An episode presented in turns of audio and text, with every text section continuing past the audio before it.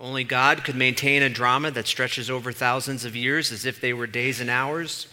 Only God could build a story where the end is anticipated from the beginning, where the guiding principle is not chance of fate, but promise. Human authors write fiction around a plot they devise, but only God can shape history to its ultimate purpose. For 12 weeks, we are going to cover the story of the Bible.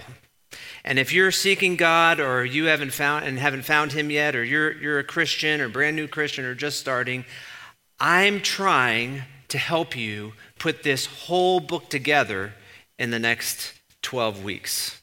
Seems simple. Uh, the Bible, you know, is quite a diverse book if you've ever read it, written in three languages. I mean, mostly two Hebrew and Greek, with a little bit of Aramaic uh, just thrown in. There's a variety of, of kinds of books. The length goes from a single page to a small book. So, is it a collection of stories that just kind of are disjointed, or is it one story with many parts? Today we start in the book of Genesis, Genesis 1 and 2. And if you grew up in church, you may have recited every single week, I believe in God, the Father Almighty. What's the first thing? Maker of heaven and earth. The opening lines of the Bible in the beginning, God created the heavens and the earth. December 1968, Apollo 8 is going is orbiting the moon. And what does the astronaut say? Bill Anders, in the beginning, as he's overwhelmed, God created the heavens and the earth. A simple statement. Now, before I jump in, I have a, a heart about uh, this issue in particular what do you do with Genesis 1 and 2 and the collision of modern science? And my heart in this is that many people have walked away from the Christian faith because of their perceived interpretation of Genesis 1 and 2. That is, Genesis 1 and 2 supposedly is verifiably wrong, and therefore Judaism and the Christian faith is wrong.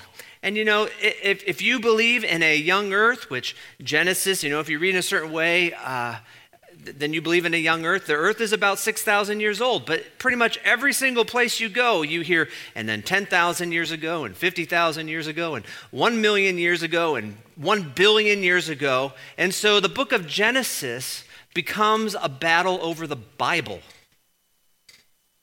And I get worried about that.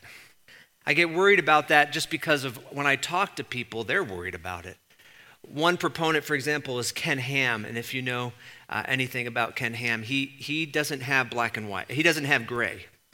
Uh, he writes this What is at stake in reading Genesis is nothing less than the authority of the Bible the character of God, the doctrine of death, the foundation of the gospel. And the, if the early chapters of Genesis are not literal history, then faith in the rest of the Bible is undermined, including its teaching about salvation and morality. In other words, if you believe anything other than his interpretation, you have given in to liberalism and you're an atheist. He'll say later that no one, up until even the 1800s, believed in any other view but a seven day creation, and that it's modern science that has pushed onto us different views of Genesis. I'm just going to highlight a few things for you as you think about this, and then I'm going to do the sermon uh, because I just, sorry, there's two sermons today. It's the longest, this is going to be long. I, that's okay. There's 30 minutes in between services. You can handle it. Um, number one, I think the word literal has been hijacked. The word literal for most people means accurate, or it means my interpretation upon reading the text that plainly says this in my head, right?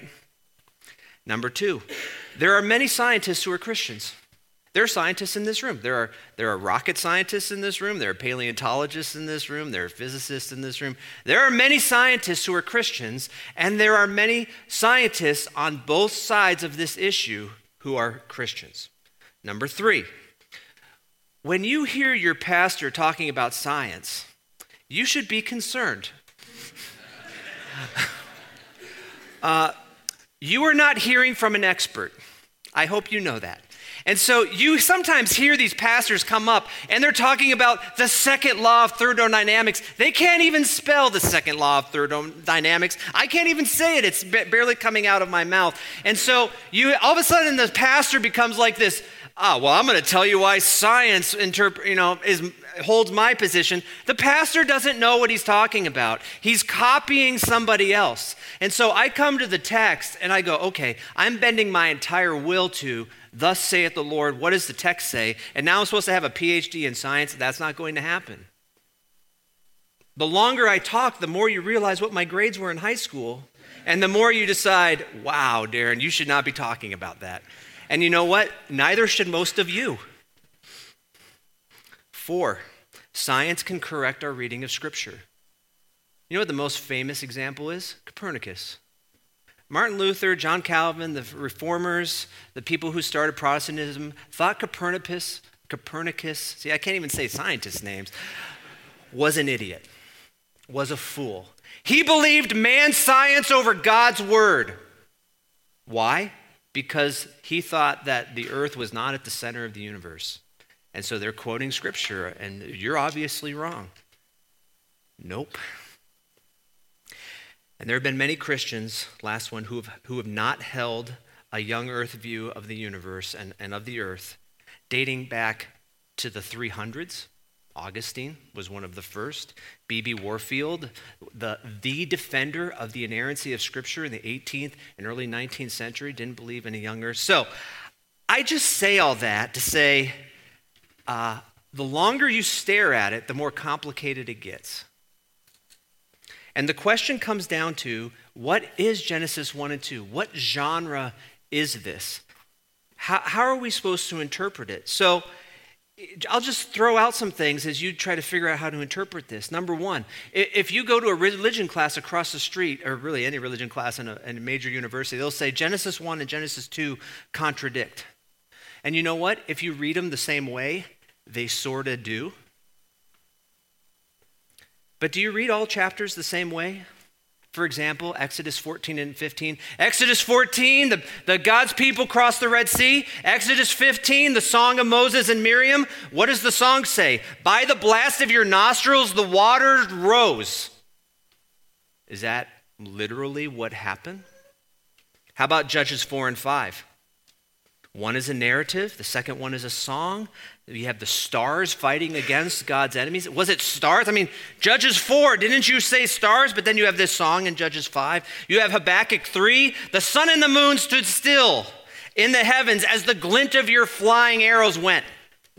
The, the sun and the moon stood still at the glint of your flying arrows. You read the whole chapter, you're like, it's poetry as an historical event. So you get to the language of Genesis 1 1 through 2 3, and you realize it's a lot different than the rest of Genesis. And Genesis 1 through 11 is written a lot different than Genesis 12 through 50. And so it just gives you pause. And then there's all these quandaries that you run into if you say, well, this is happened in seven days, it's literalistic, you have to take it that way because the Bible clearly says, anyone says the Bible clearly says, says, okay, listen, no. Here, here's some issues. There are lights before lights. Day one through three, God creates light.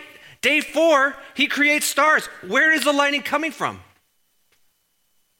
How does gravitational force work? Does God just kind of suspend gravity as the earth is being created and then here come the stars and now there's gravity and then what do you do with the earth? Does he just suspend it and then here comes the sun, and then he goes, Okay, now you're orbiting, and I'm going to throw it. What do you do with predatory animals? Did the animals in the fall, you know, since there's no death, uh, grow teeth? All of a sudden, there's, oh, there are lions, and here now they're going to have teeth and they're going to be attacking each other. What do you do with day six? Listen to day six. Adam's created, all the animals are named, he feels lonely. He falls asleep. Eve is created. He wakes up. He finds her. He marries her. And he receives God's commission. All in a day? What about just reading it? You know, day one is filled by day four. Day two is filled by day five. Day three is filled by day six. It's clearly artistic in some way. And even reading Genesis 1 1 versus Genesis 1 2, it's hard. Like, is Genesis 1 1 like the title? Is it a separate event? Uh, do you put like a, a hash mark on it? The point is, the longer you stare at it, the harder it gets. That's what happens with a lot of scripture, right? Like you, you think you see it, and then you read it, and you read it, and you read it, and you, and you realize I should not tie my interpretation of scripture on this issue to the faithfulness of all Christians for all time for 2,000 years. And so we're just going to try to read this with a little humility. I just want to show you some non negotiables. And I want to show you that a God of love is declaring his creation good and that it is incomplete without community. I want to show you that this is a God of love who declares his creation good that is incomplete without community. All in Genesis 1 2. Are you ready? God was love before creation, point one. Christian creation is not naturalism. It's not that the belief that the material universe is eternal and dependent on God. It's not pantheism, that there's no uh, separation between the creation and God. Verse 1 In the beginning, God created the heavens and the earth. Now that's distinction. God made everything, God created out of nothing. God has no cause, He just is. He is the one doing the creating. Here's the stress over and over again let there be this, this happened, it was good. Let there be this, this happened, it was good. And it's written in a world where there are a lot of competing views about how God created things and the God's created thing. I mean, the people of Israel have been living within polytheism almost their entire existence. And so here comes Moses who's writing to people who have read the story or heard the stories of the gods fighting each other, the gods having sex with one another, and having other gods, human beings being created out of the blood of gods or out of slain animals. And you have all these stories, and then here comes Moses, and he goes, In the beginning, God. Singular, by himself, no fight. And that becomes the heartbeat of Israel's religion, right? Hear, O Israel, the Lord your God, the Lord is one. And before creation, what was there? Nothing but God. In the beginning. So, what was before that? There's no time, there's no space, there's no matter. There's only God. This is Psalm 90. Before the mountains were born and you brought forth the whole world from everlasting to everlasting, you are God. So even the psalmist is using time bound language to describe that God has always been. And this God creates everything. You see his power on display. There's no fight going on. There's no war going on. There's no him saying, I created this, and then another God came and tried to stop me, and then I created this, and another God. None of that.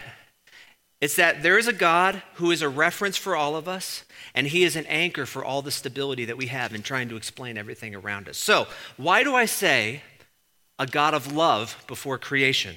Thanks for asking. Look down to verse 26. Let us make humans in our image, and our likeness. So, God created them human beings, that's a singular, in his singular own image. In the image of God, he created them, that's a plural. Male and female, he created them, that's a plural. So, what is going on? He can't be talking to angels. We're not made in the, in the image of angels.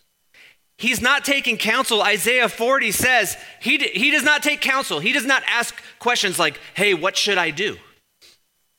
Who's he talking to? Well, back to Genesis 1 1 and 1 2. In the beginning, God, and then there was the Spirit who hovered over the waters. That's interesting. Now, that same verb is only used one other place in Scripture. It's in Deuteronomy 32. This is a parallel to Genesis 1. I'm going to read it to you. Like, I'm a nerd. Be a nerd with me for a second. Deuteronomy 32. In the desert land, he found him. So that's God speaking of Israel. In the barren and howling waste. Pause. That word howling waste is the exact same word for the empty void that the Spirit is over. Same exact word. He shielded him and cared for him. He guarded him as the apple of his eye, like an eagle who stirs up its nest and, uh oh, hovers. It's the only other time it's used, that word is used. It's a parallel. What this is saying is that the Spirit is not uh, this kind of impersonal being, but it's, it's some kind of being that has a caring function where life is being brought forth. As a mother hovers over the nest where the babies are being born or being brought to life or kicked out of the nest eventually, so the Spirit hovers over the empty vastness. He's also speaking by, he's also creating by speaking. He speaks and it's created. That's Psalm 90, for example. For he spoke and it came to be. He commanded and he stood firm. So if, if you read the creation account, what does it say? And God spoke and this happened, it was good. And God spoke and it happened, it was good. But what kind of word can speak and do that? And so as you read the story of the Bible, the, the authors of Scripture begin to say things about that powerful word. The first one is in Proverbs 8. Listen to this. I'm just going to read parts of it. I was there when he set the heavens in place, when he marked the horizon on the face of the deep when he established the clouds, when he fixed securely the fountains of the deep, when he gave the sea its boundary, and the waters would not overstep his command, and when he marked the foundations of the earth, then I was constantly at his side. I was filled with delight day after day, rejoicing in his presence, rejoicing in his whole world, and delighting in mankind. Here we have the first personification of the powerful word of Genesis 1. Look what he's doing. I'm at his side. I'm filled with delight day by day, rejoicing in his presence, rejoicing in the whole world, delighting in mankind. That word delight just means to dance. You see what's happening? The word is delighting in God, in creation. They're celebrating each other. I mean, don't you know that the very word Eden just means delight? delight. And so, who is this word? Well, guess what? The New Testament tells us. John 1 1, the personification of the spoken word in Genesis 1 is what? In the beginning was the Word. What's he talking about? Genesis 1 1. It's Genesis 1 1 in John 1. He was with God in the beginning. Genesis 1 1. Through him are all things that were made. Without him, nothing has been made. And so you have the Spirit hovering, caring, bringing forth life. You have God in the beginning. God created the heavens and the earth, and you have His Word. What is that? That's Christian Trinitarianism. The Father, Son, and Spirit together in creation, delighting one another, loving one another, being with one another. That's why, you know, Colossians later, all things were created through him and by him. This is what makes uh, us so, so, different from Judaism and from Islam and other religions. It's that God uh, was not alone, that he was in community, in love from creation and before. In fact, later in John's uh, in chapter one, it says this: "No one has ever seen God, but the one and only Son, who is Himself God, and is in closest relationship with the Father." Now, that word, closest relationship, is more literally rendered in the bosom of the Father. You ever been in someone's bosom? You, you don't get in someone's bosom unless you know them, right? I mean, I hope so. Come talk to me. Like, we're talking about uh, like a child nursing or an intimacy, intimacy with it, uh, amongst a couple, right? That's it. I mean, in John's gospel later, John, John throws this in at the Last Supper. One of them, the disciple whom Jesus loved, was reclining next to him. It's the same phrase. We're sitting in his bosom. So John, who wrote this, goes, The one who he loved was sitting in his bosom. That's intimacy. What does that mean? John speaks of the Father glorifying the Son, the Son glorifying the Father. You have their together within each other's bosom. That's love. That's love. So when you read the creation account and you read that God created the heavens and the earth, the Spirit's hovering, and He is speaking the word, and you trace that now through the story of the Bible, what do you find? God is love at the very essence of who He is. And He is delighting in Himself and praising Himself and enjoying Himself and delighting in Himself and the creation. God is love. All right, number two. God spoke a good creation. What does it mean that God created? In the beginning, God created the heavens and the earth. Now, when I think about creating something, I think about Legos. Uh, I've got some Legos and I create a set that, or with some rubber and some pieces. Or, you know, you're a builder and you've get, been given some rock and you make marble and then you've got a countertop or you're a painter. But in all those situations, you have something to work with. God didn't like, God wasn't like holding planets and he was like, what am I going to do with these things? You know, and like mushing them up like Play Doh. He, he makes out of nothing. There's nothing. God speaks and there's something. And over and over again, he declares it good. Verse 3 God said, Let there be light. God saw the light. It was good. Verse 10 And God saw it was good. Verse 12 And God this is the land, and God saw it was good. Verse 16, after he the two greater lights and stars and day and night, and God saw it was good. Verse 21, he saw the creatures of the sea, and God saw it was good. Verse 25, he makes the wild animals and they move along the ground. God saw it was good. And then he creates human beings. God saw what he made, and it was very good. What is going on? What does good mean? When he looks at the sun and trees uh, and the animals, plants, and us, does he go, uh, that passes? Is that what he's saying? Uh, good job, me. I did it. Or is he enjoying it? Like, I, I, I go to a concert and I say, that was good. Am I saying that passes or am I saying I enjoyed it? If I eat a steak at the, the right place in town, that was very good. What am I saying? I'm enjoying it. That's what God is saying. This is different from the Christian faith, right? Where, eh, I mean, nope, this is different from other religions and the Christian faith, where creation is bad, you throw it off, it's an illusion, whatever it is. But what, what is creation uh, for the Christian? What is creation doing for us? It, it's singing. That's what it's doing. Psalm 19. The heavens declare the glory. What, what, is, what are the heavens doing? The skies proclaim the work of his hands. Day after day, they pour forth speech. Night after night, they reveal knowledge. There is no speech, there are no words, no sound is heard from them, yet their voice goes out uh, into all the earth, their words to the ends of the earth. That's Psalm 19. Even if it's tainted, which we'll talk about next week, it's still singing. And then he creates human, these image bearers, these speaking, living, breathing mirrors that are supposed to point to God. Talk about that next week. Phys- you know, God makes physical representations of himself while man makes, tries to make physical representations of God. Every, every culture, every religion has done this. I mean, why is it when you look at mountains, you're moved? Why? Why is it that you can stand by a stream and just listen to it? What is it doing? It's singing to you, it's declaring something to you.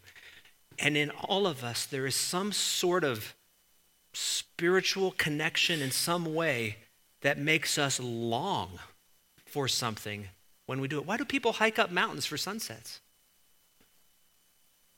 Now, that puts us at odds with Darwinian evolution, which is all about power and you know, the people who, with the most power, survive. I, I love uh, honest atheists. One of them is uh, Jean Paul Sartre is what he says. Once you dispense of God, the good news is that you can do whatever you want guilt free, no dread of retribution. If you get away with it on earth, you get away with it forever.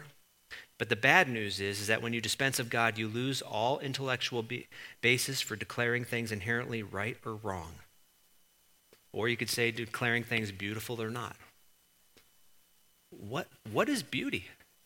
What is it inside of you that looks at cornfields in the fall, that looks at a sunset, that stays up until one in the morning to just watch comets go through the sky. What is that? That is the creation singing to you. Paul will tell us later in Romans 1 For since the creation of the world, God's invisible qualities, his eternal power and divine nature, they have been seen, have been understood of what was made has been made so that people are without excuse. That is, you can look at the creation, you know deep down something is broken and there is some creator behind it. And there becomes some desire within you to be like, I just want to connect with that in some way. This is C.S. Lewis' argument in his chapter on hope and mere Christianity, where if, if you have a desire, desires are only exist because there is something to meet that desire. Like, you know, you're hungry, there's food. And so he says, if I find in myself a desire with no experience in the world can satisfy, the probable explanation is that I was made for another world. You see that? Nature draws out of you this desire. It's built to say, My Creator calls me good. That's what it's saying to you. And yet it's, it's not right. Something is wrong. Paul says it later in Romans chapter 8. The creation is, waits with eager expectation for the children of God to be revealed. For the creation was subjected to frustration. That's Genesis 3. Not by its own choice, but by the will of who subjected it. On it goes. Creation is groaning. You, you feel this? For creation to be in relationship to God is to be declared good. And for humans, to be in relationship to God is to be declared very good. That, that's what the essence of being in relationship to God. But you know you are not very good. You're, you're far from it. And you know, looking at the creation, that it's broken. And so, there was love before creation. The God of love creates a world that declares, uh, you know, God calls me good. God calls me very good, but now last, God created a man in need of relationship. This is wild. So the climax of the creation is us. Ugh. And we mentioned this before, but when it comes to man, God refers to himself in plural for the first time. So everything is God, God, God. And then when it gets to us as humans, it's let us, which makes it different. Now, I just want to pull something out of Genesis 1 and 2 that you may have not have noticed before. Honestly, I have not noticed this before. Have you ever heard people say, God is, a, God is all I need? Have you heard that? Like, we're supposed to say that as Christians, right? Like, God is all I need. He meets all my needs. When I'm in crisis, I go to God. Guess what? Genesis 1 and 2 teaches the opposite. So, God is in community, in creation with Himself. He we know the creation gets marred. Genesis 2, man is formed out of the dust, garden trees, animals. It's all good over and over again. Good, good, good, good, good, good. Did I do it enough times? Good, one more, and very good. And then chapter 2, verse 18 in paradise, it is not good for man to be alone. I will make him a helper. So then every creature comes. Adam names all the creatures. One's not suitable. Woman is created. What's the point? Well, God doesn't make mistakes, right? And so in Genesis 1 2, he's, there's paradise. He gives man a purpose, he gives him a vocation. Adam has a perfect relationship. Imagine this with God and with the creation around him. He has total dominion over everything. He has the perfect quiet time. He has the perfect prayer life. If he says, Hey, God, let's go for a walk, God's going on a walk with Adam. And yet, God says it is not good for Adam to be alone. And God does not want Adam to say to him, You know what, God? I've got you. I don't need anything else. Some theologians have said Adam was lonely in the garden in paradise by himself? You, you try to wrap your mind around that. And you come to the New Testament, and Paul makes the same arguments about the body of Christ. 1 Corinthians 12, the fact that God has placed the parts in the body, every one of them, just as he wanted them. The eye cannot say to the hand, I don't need you. The head cannot say to the feet, I don't need you. So there it is, God saying, don't say to another member of the body of Christ, God is all I need, I don't need you. He's actually commanding you not to say that. What does Adam need? Yes, this is about marriage and gender and sex and a whole bunch of other things, but just big picture, it's about human relationship, right? Adam needs someone different than him. Now, the word helper, I'll just say if you've been in circle, uh, certain circles, that typically means errand runner uh, to some. That's not what women are supposed to be. Helper just means different than a guy. It means that, uh, you know, let's say I'm terrible at physics. I'm terrible at physics. I need help with physics. I need someone different than me to help me know something about physics so I can pretend to know about it in front of the congregation, okay? What is that helper doing? They're different. They have a certain amount of knowledge that I don't have. That's what that means. God meets the need of man through someone who's different. Now remember this God's very essence is community, God Himself is community, God is in us in some ways and a me. You will never be fully the image of God by yourself. You, you can't. It's, it's marred in itself, but without another person, you, you just continue to mar it. You know, last, this last week on Twitter, someone wrote these words a high, you know, great source of truth, obviously. A high value man is a bachelor in his 50s, child free by choice, travels extensively, reads all the time, swims in a sea every morning, and enjoys the very best of life, unfettered by concerns and responsibility towards others. 10 million views. You know what that is? That's a sad life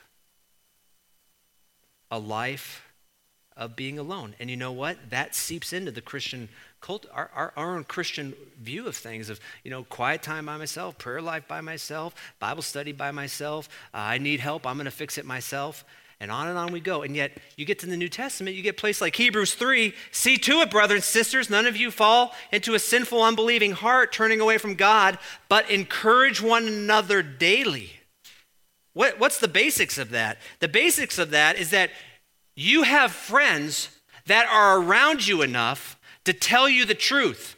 That's not, I have a friend in California, God forbid, or in, you know, New York or in Florida or whatever, and those are my friends. No, they're not. They're not around you. They don't see you. They don't know you enough to encourage you daily. You need people that's what you were created for. And when you don't have this, what is the opposite of this? An unbelieving heart, turning away. Look at Adam and Eve. Things are perfect, and Adam is alone, and it's not good. Proverbs 18 An isolated man is one who seeks his own desire. Men, you know that in particular. You get a guy who's just off on their own, they say weird stuff all the time they get weird the more isolated they get.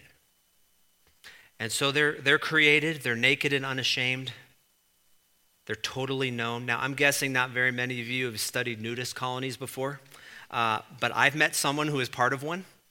And what is the philosophy? It's that they can be completely open and they shouldn't be ashamed of anything. And it never really works, but they try. And that's essentially what Adam and Eve had. They were known completely. God sees everything, and there is nothing to hide between themselves and God. And what's the climax of this whole thing? Is it gets you know that, that life is not like this anymore. Community are at odds with people. We're not very good. We know we are failures and we hide and we hide for all sorts of reasons. And then we get to people uh, that like us and love us and we hide the things that we're ashamed of, even the people we know. But here's the gospel. You know, it's one thing for someone who barely knows you to say, I like you or I love you. It's another thing to have someone who knows everything about you, even the things you hide, and say, I love you. And here's the gospel now Jesus goes to the cross naked and shamed for us. All the way back to Genesis 1 and 2. The Word comes, the Word is the personification of Jesus. And He looks at all your faults. He dies on the sixth day, the day we were created, in order to create a new person. The Word. Stripped naked for us in our place. So don't you see what Genesis 1 and 1 is about? It's not a battle of the Bible. It's not. It's a God of love before creation. It's about a creation being called good. It's about a lonely man in paradise who needs people. It's about this desire we have inside of us to be declared very good, and that in Christ, for those who trust Him, and the death on the cross, we are, in the end, declared very good by God. That's Genesis 1 and 2. Let's pray. Lord, everyone in this room longs to be declared very good. It's built in us, and it's built in us to delight in the creation as the creation sings to us. You have been a God of love for all creation, and you call us into that community of love and to display it here in a local uh, body of believers. Thank you that this church for 50 years has been displaying ra- imperfectly in many ways the love of Christ that you have, you have for us and that we should have for others. Lord, may this uh, text not be a battle over the how, um, but a battle over why, why we were created. In Jesus' name, amen. Let's stand and sing.